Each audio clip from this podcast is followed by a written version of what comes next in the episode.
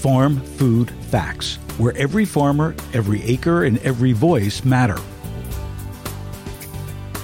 This week on Farm Food Facts, we're going to discuss why game changing research, technology, and innovation is critical to the future of farming and the food world, and how you can become part of it.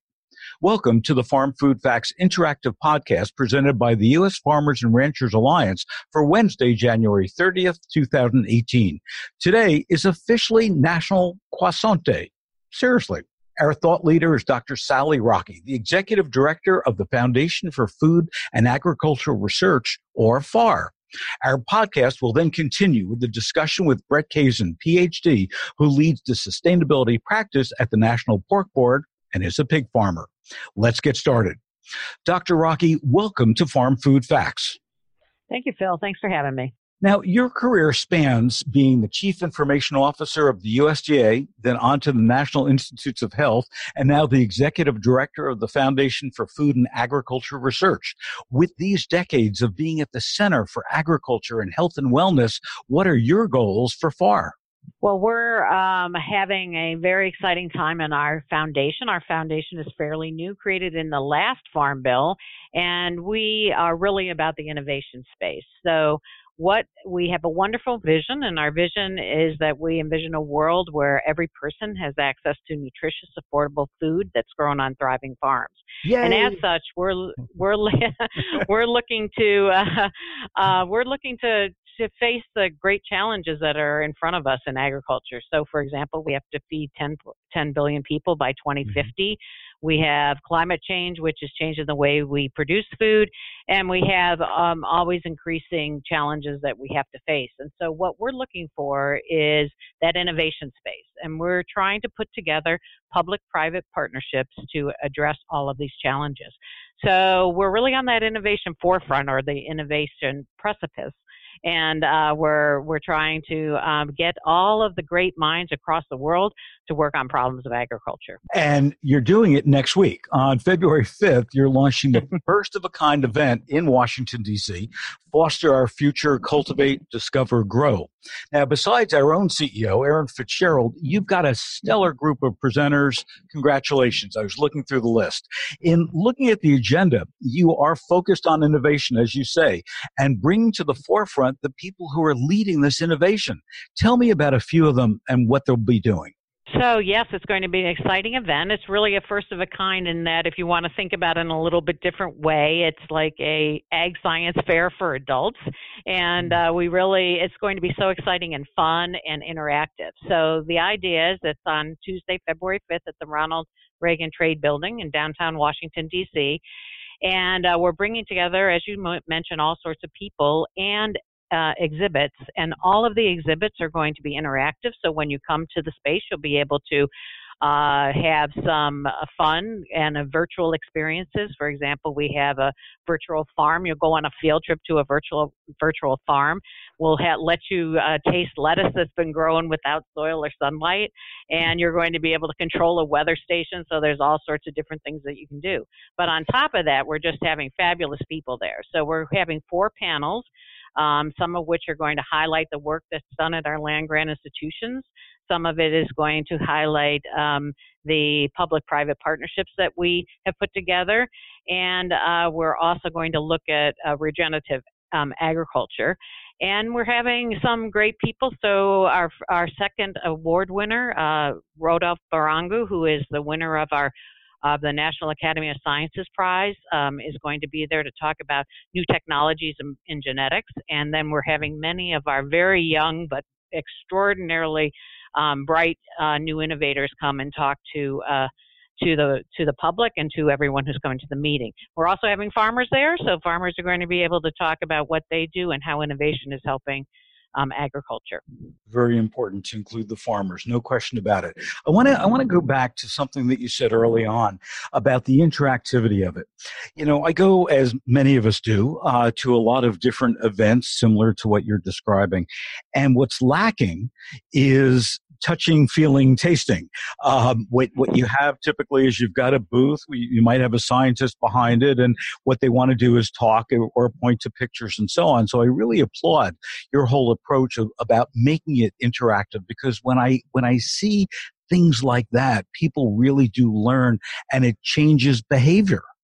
Right. And I think also um, it lets people who would maybe not understand or know anything about agriculture have a little taste of it. So yep. they're going to both literally and figuratively.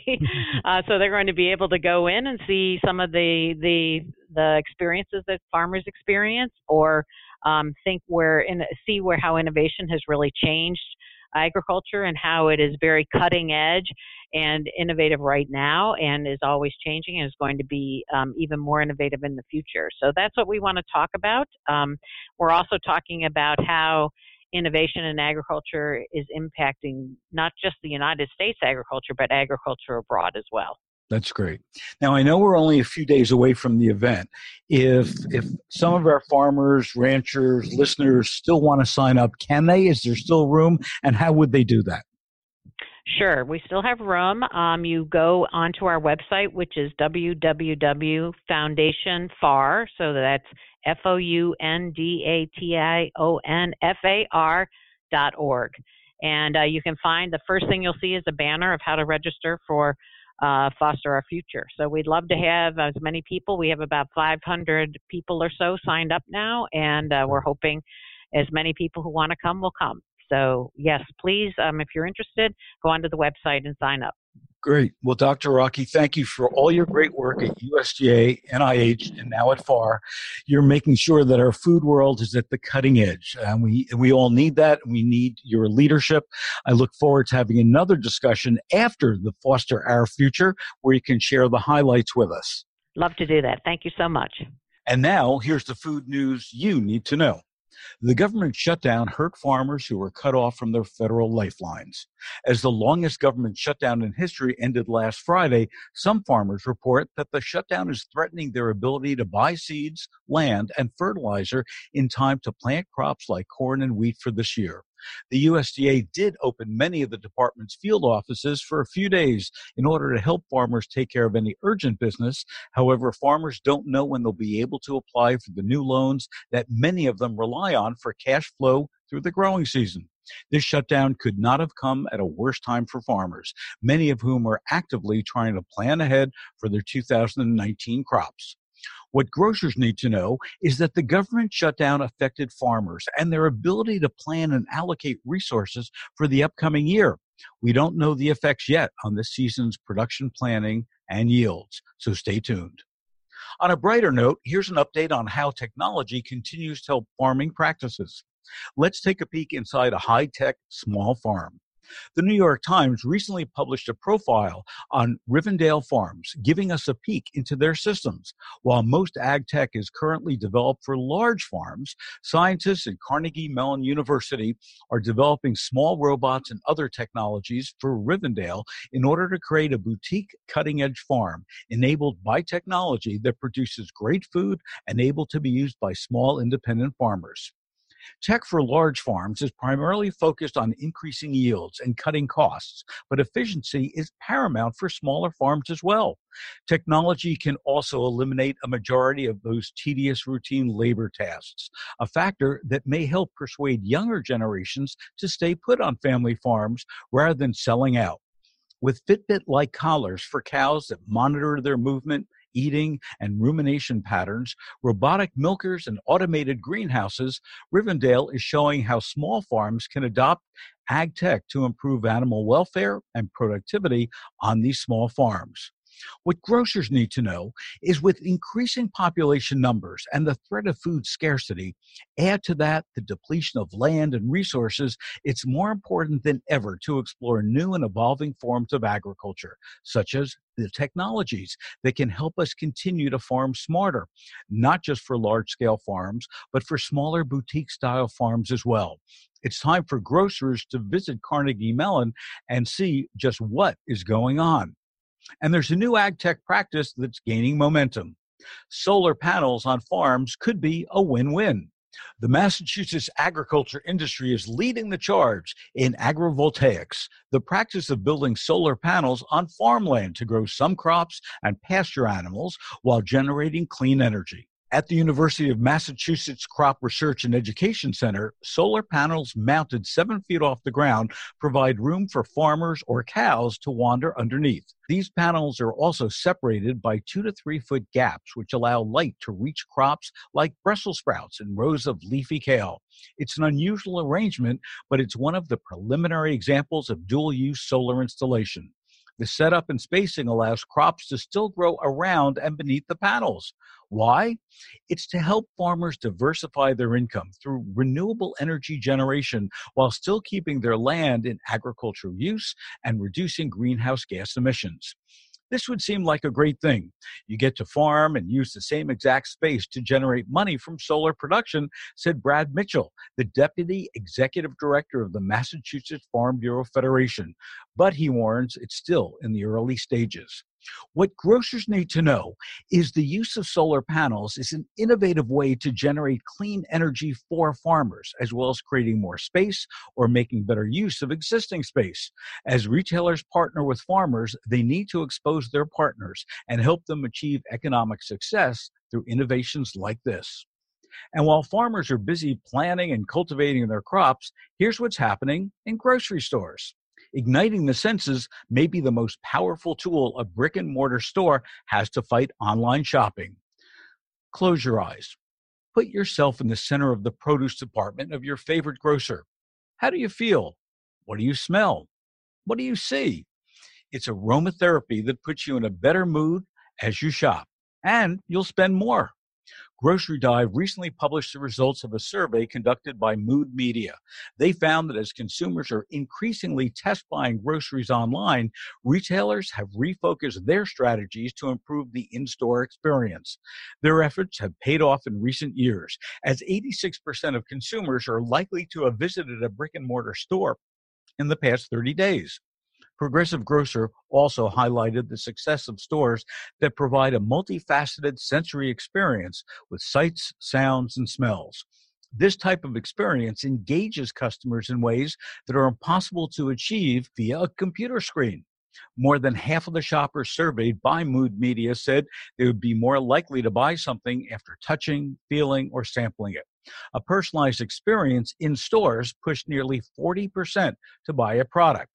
It's also notable that one in two Generation Z shoppers say video and digital content have influenced their in store buying decisions.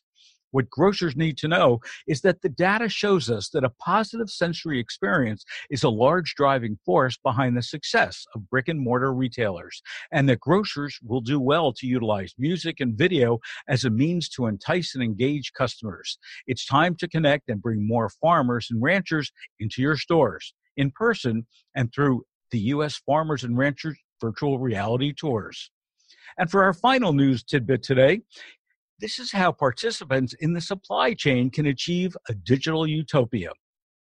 Supply chains and logistics need a digital transformation, and this is why. Participants in the supply chain are connected. However, they're not necessarily connected to each other or connected at the right times. But the emerging Internet of Logistics may change all that. These technologies, such as asset tracking systems, help reduce the challenges and the amount of effort spent in handover operations, documentation, and cargo validation.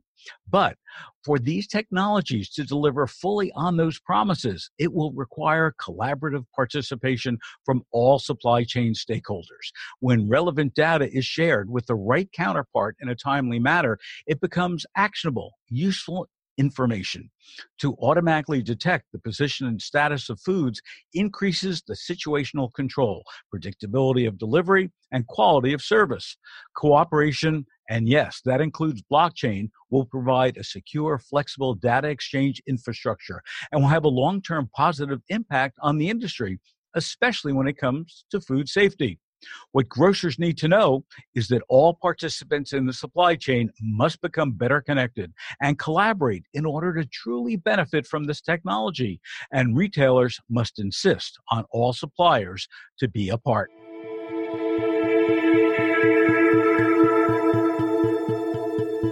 And now it's time to head to the farm. Brett Kaysen, pig farmer and the lead for sustainability practice at the National Pork Board, has a mission to strengthen the food chain and forge better consumer understanding of pork production practices. He's also responsible to develop research based strategies to engage key decision makers. Brett, welcome to Farm Food Facts. Well, thank you for having me. Appreciate it. With your dual role, both as a farmer and the sustainability lead for the National Pork Board, I'm sure your perspective has has changed a bit. Explain that to us. Definitely. You know, we hear a lot about, and I've talked a lot about in my career, both as a pig farmer, but also in the academic world and in pharmaceutical business, and now here at the National Pork Board, understanding the whole food value chain and the importance of understanding. You'll hear the terms farm to fork. Mm-hmm. And so we talk a lot about that. But as I've got into this role now, leading the sustainability efforts for the National Pork Board and working with a lot of retail and food service folks, boy, I really understand now more than ever the whole supply chain. I've a pig farmer my entire life, and so I always understood the boots on the ground practices of raising pigs and high quality pork but also being in front of the biggest retailers in the world now too. I believe my perspective is new, different, and unique in that I truly work.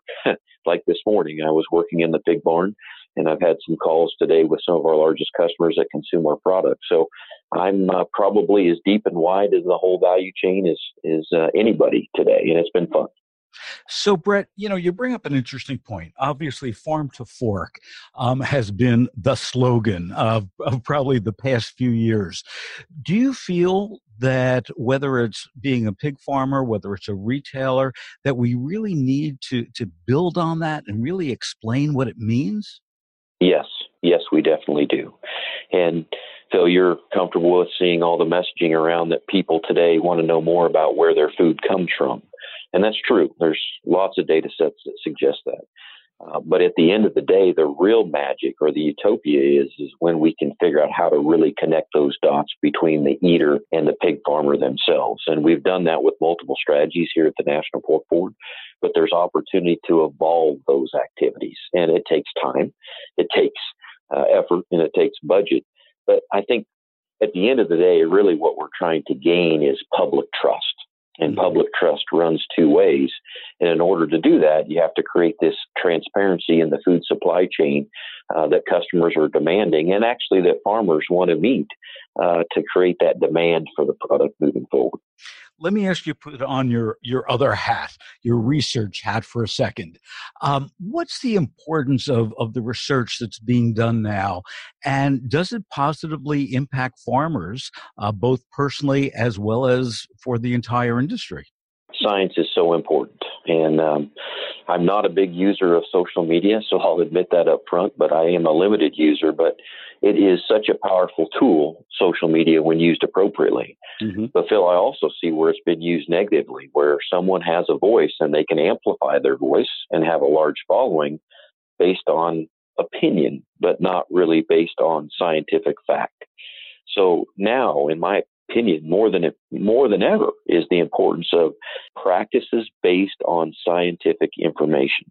Now, as an academic that lived in the institution for 17 years as a PhD animal scientist, what we as researchers, I think, have done a poor job of is taking the science and actually turning it into sense making. We have always felt as scientists that you put it in a publication or a referee journal article, right. and that's the the the that's end enough. of the project. All you got to do, yeah. And yeah.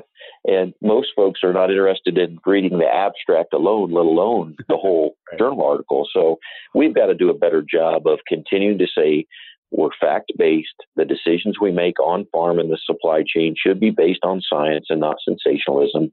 But we as scientists need to improve our ability to share the story uh, and make it make sense for the audiences in which we touch. You know, earlier this week on Monday, matter of fact, um, I, I had a conversation with a journalist from England who called me to ask me about, and I'm not going to go into the specifics of it because I, you know, that's not what's important. Um, asked me about a person who has a huge social media following who's created a new diet based on one particular produce item, no science behind it, nothing. And everybody there is up in arms. And, and she said, you know, is what can we do to prevent these people, to your point, that have these huge social media following to say out there and say, oh, do this or buy my supplement or whatever, and you know it'll change your life. So so certainly it's it's something that we really need to reinforce how important the science is. And now, as you're working across the entire, you know, food value chain, what can food retailers learn from farmers that make them better retailers, make them make better decisions, uh, better marketing, uh, better sourcing? Uh, what what do retailers really need to understand from farmers? But one of my favorite things about my job is no two two days are the same. One day I'll be at a pig farm. The next day I will be with a, a world leading retailer. And as I tell those folks, whether I'm on the pig farm, I say, I represent you and the 60,000 cohorts of you in America that are raising pigs. When I'm in front of the retailers, I tell the retailers, I represent you today. So I really have the opportunity to connect pig farming to pork as a food. What I would say to those retailers is really understand as much as you can the principles and practices that are farm related. I'm not asking you to be a pig farmer by no means. That's not your role or responsibility. But the awareness of how pigs are raised and why we raise them that way is extremely important to your business. Keeping in mind, if you make high level decisions from outside pressures and you react to a situation, you may set yourself up for defeat as a retailer, not knowing that those on farm practices cannot even be attained to help you meet your goals. More so as a retailer, take the ability as you're getting pressures from outside influences to do what I say is respond. And you respond in a way that you go down the value chain go to the source of the protein and work with the experts that are producing that, called pig farmers in this case, mm-hmm. and find that middle ground of where we can work together to solve these global challenges we face.